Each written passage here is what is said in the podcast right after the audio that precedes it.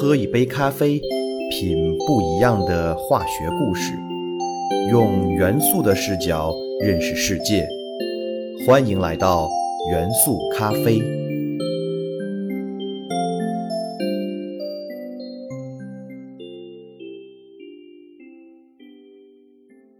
大家好，欢迎收听元素咖啡，我是你们的老朋友老胡。很多人问我为什么要做这样一档介绍元素周期表中每个元素故事的这样一个节目？其实，作为学化学出身的我来讲，我知道的元素周期表，或者说我能够顺利背诵的元素周期表，与高中生没有什么差别。我记得高中毕业的时候，我就能背诵前二十个，非常的流利：氢氦锂铍硼碳氮氧氟氖钠镁铝硅磷硫氯氩钾钙。我现在本科毕业了，博士毕业了。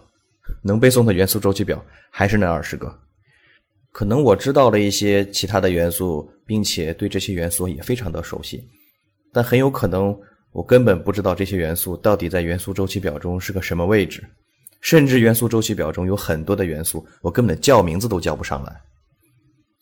但是我们知道，这个世界是丰富多彩的，这种丰富多彩性很大程度上是取决于地球上存在元素的丰富多彩性。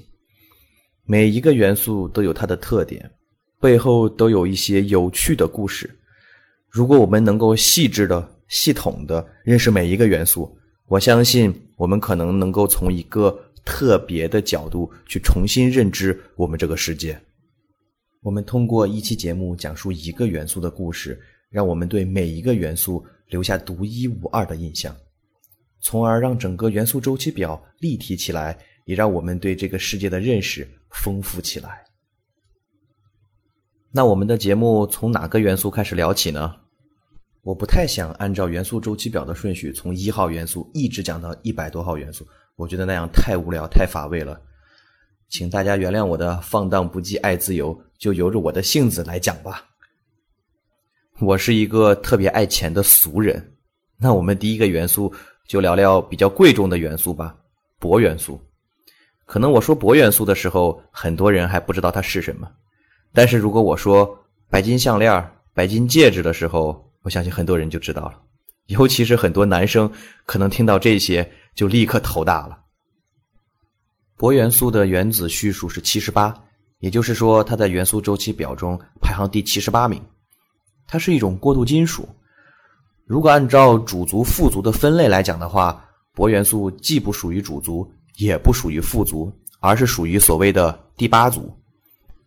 第八族中还有另外五个兄弟元素，跟铂很像，它们分别是了、铼、钯、俄和铱，它们也都非常的贵重，并且和铂的化学性质也比较相似，所以它们六个加在一起有一个共同的名字，叫做铂族元素。而铂元素在铂族元素中。是最不值钱的一个元素，其他五个兄弟都比它来的贵重。这五个元素，我们也会在后面的节目中跟大家陆续的进行介绍。铂元素的“铂”字，我们可以看到它是一个金字旁加一个白色的“白”。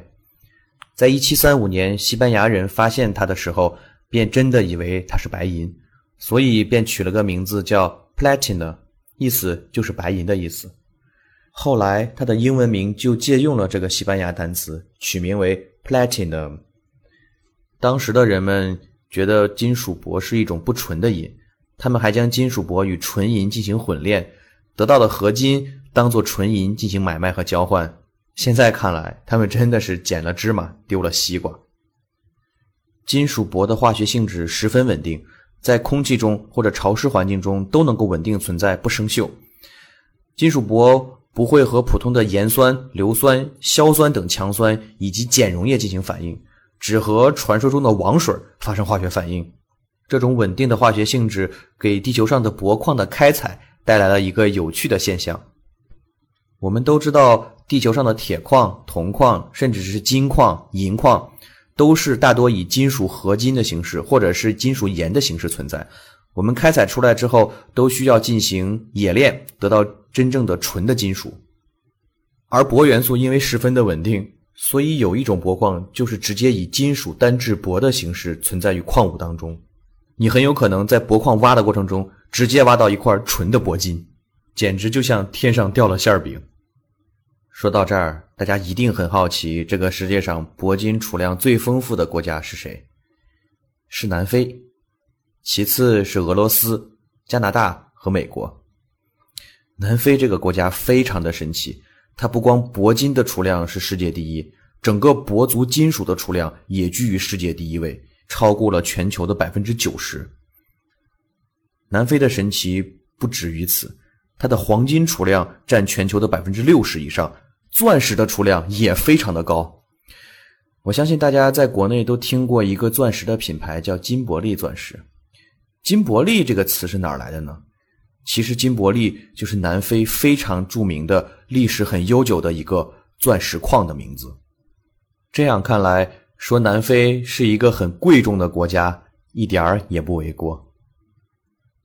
大家对于铂元素的熟悉和了解，主要来自于铂金饰品，我们经常习惯性的称之为白金，但这里面其实是有一个误区的，那就是。白金其实是两种饰品材质的总称，白金并不等于铂金。下面我就给大家介绍一下白金和白金的区别。我们都知道，无论是铂金还是黄金，作为钻戒的戒圈材料，本身都太软，所以它们都需要符合一些其他的金属形成合金来增加硬度，才可以用来镶钻。所以白金就出现了两种合金方式。第一种是将百分之七十五的黄金混合了银、镍等金属，形成了十八 K 金。这个十八 K 金也是白色的，叫白十八 K 金。另一种方式呢，就是将百分之九十五的铂金加上百分之五的其他元素，形成九五零铂金。但是，虽然这两种白金都是白色的，但价值可不同哦。明白的人一听就知道。九五零铂金一定比白十八 K 金要更贵一些。那我们在买首饰或者钻戒的时候，如何区分两种不同的白金呢？其实也非常简单。如果是铂金形成的白金的话，在戒指戒圈的背面都会刻有 PT 九五零的标志。PT 就是铂元素的元素符号，所以 PT 九五零就意思代表着含有百分之九十五铂元素的白金材料。九五零的铂金首饰戴久了之后，依然会保持很好的色泽与亮度，不会发黑。这就是因为铂元素很难与其他物质发生化学反应的结果。其实，铂金属的用处不光光是作为饰品，它还是一种常用高效抗癌药物的主要成分。这种药物的名称叫做顺铂，英文名为 cisplatin，简称 CDDP。顺铂的化学名称叫二氯二胺合铂，其实就是一个铂原子与两个氯原子和两个氨基形成的络合物，结构非常的简单。顺铂能够与癌细胞的 DNA 碱基进行交联，从而抑制癌细胞的 DNA 复制和转录，在高浓度的时候也能够抑制 RNA 及蛋白质的合成。同时，顺铂还可以破坏细胞膜，从而从多个层面杀死癌细胞。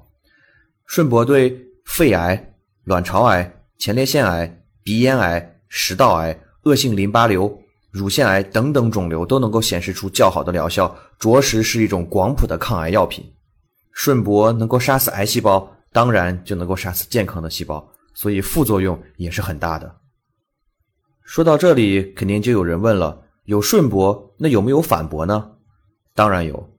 顺铂是两个氯原子和两个氨基分别挨在一起排列，而反铂则是将两个氯原子和两个氨基间隔排列。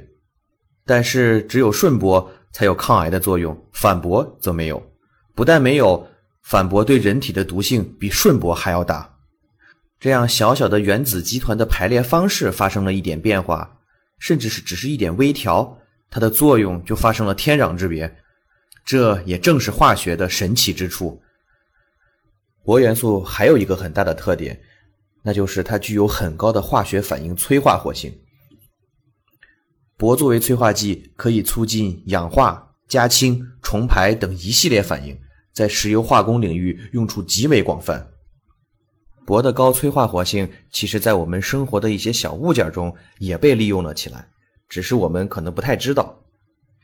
冬天的时候，很多人都会在怀里揣一个小暖炉，这个小暖炉其实叫做薄怀炉。薄怀炉的结构其实非常的简单，里面只有两样东西：酒精和金属铂。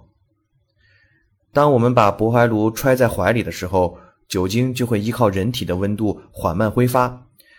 酒精蒸汽在通过铂粉催化剂的时候，就会催化发生氧化还原反应，从而放热。这个过程其实和把酒精直接点燃取暖的过程是十分类似的。但是呢，薄怀炉让酒精只放热而不出现明火，使人们既达到了取暖的目的，还不会产生危险，是不是很神奇呢？相信通过上面的介绍，大家对于铂元素已经有了全新的认识。是不是很有趣呢？希望大家能够喜欢。那好，今天的节目就到这里，我是你们的老朋友老胡，我们下期元素咖啡不见不散。